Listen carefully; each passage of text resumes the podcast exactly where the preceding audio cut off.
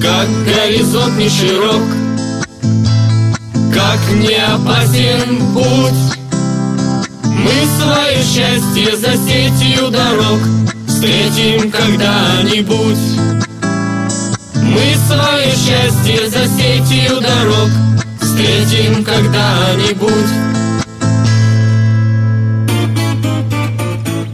Всем привет! Это проект «Турпоход», и сегодня я, Мария Саханенок, вновь отправляюсь в путь. На этот раз предлагаю побывать в местечке, которое частенько посещали русские писатели и поэты XIX века.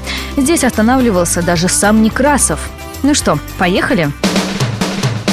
Куда путь держим? Сегодняшний пункт нашего путешествия – деревня Маринска, Плюского района. В далеком 19 веке здесь находилась усадьба писателя и литературного критика Александра Васильевича Дружинина.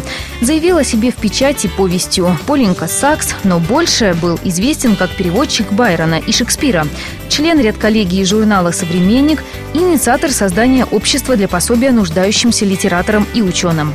Имение за весьма солидную сумму купил отец Александра Василий Андреевич. Во время Отечественной войны он спас государственный почтовый ящик, за что получил от царской семьи денежное вознаграждение. Усадьба располагалась в деревне Чертова. До сих пор нет единого мнения, почему она так называлась.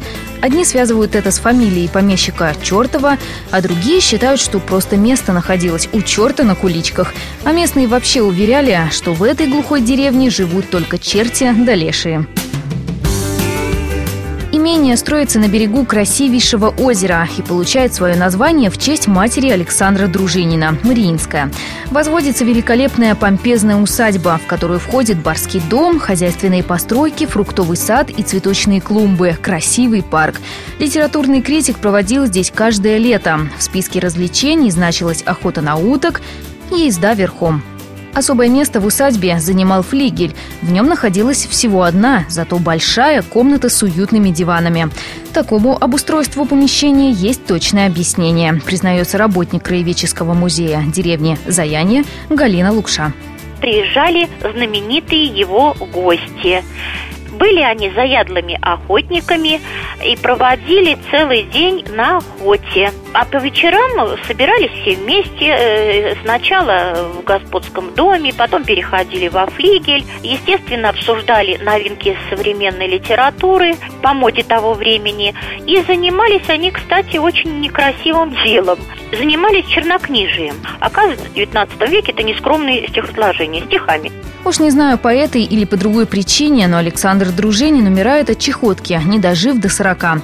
Имение переходит по наследству. После революции в усадьбе размещалась сельскохозяйственная коммуна, затем правление колхоза, дом престарелых и дом пионеров. В конце концов, в середине 20 века здание уничтожает пожар. Своими глазами на месте усадьбы Дружинина теперь построены частные дома. Об имении напоминают лишь остатки парка с большими многовековыми дубами. До наших дней сохранился флигель, а точнее его сруб, который переделан в жилой дом. Интересно, знают ли местные жители о том, чем занимались в этих стенах полтора века назад? Как добраться?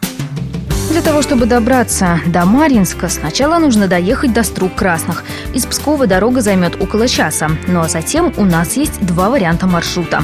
Первый. Едем по дороге, ведущей на Плюсу до деревни Заянье, а вот от нее еще 7 километров, и мы на месте. Второй вариант. От Струк Красных доезжаем до деревни Ляды, а через 10 километров сворачиваем на развилке направо, на Заянье. Не волнуйтесь, заблудиться не удастся. На дороге везде есть указатели. У меня на этом все. Встретимся через неделю. Пока.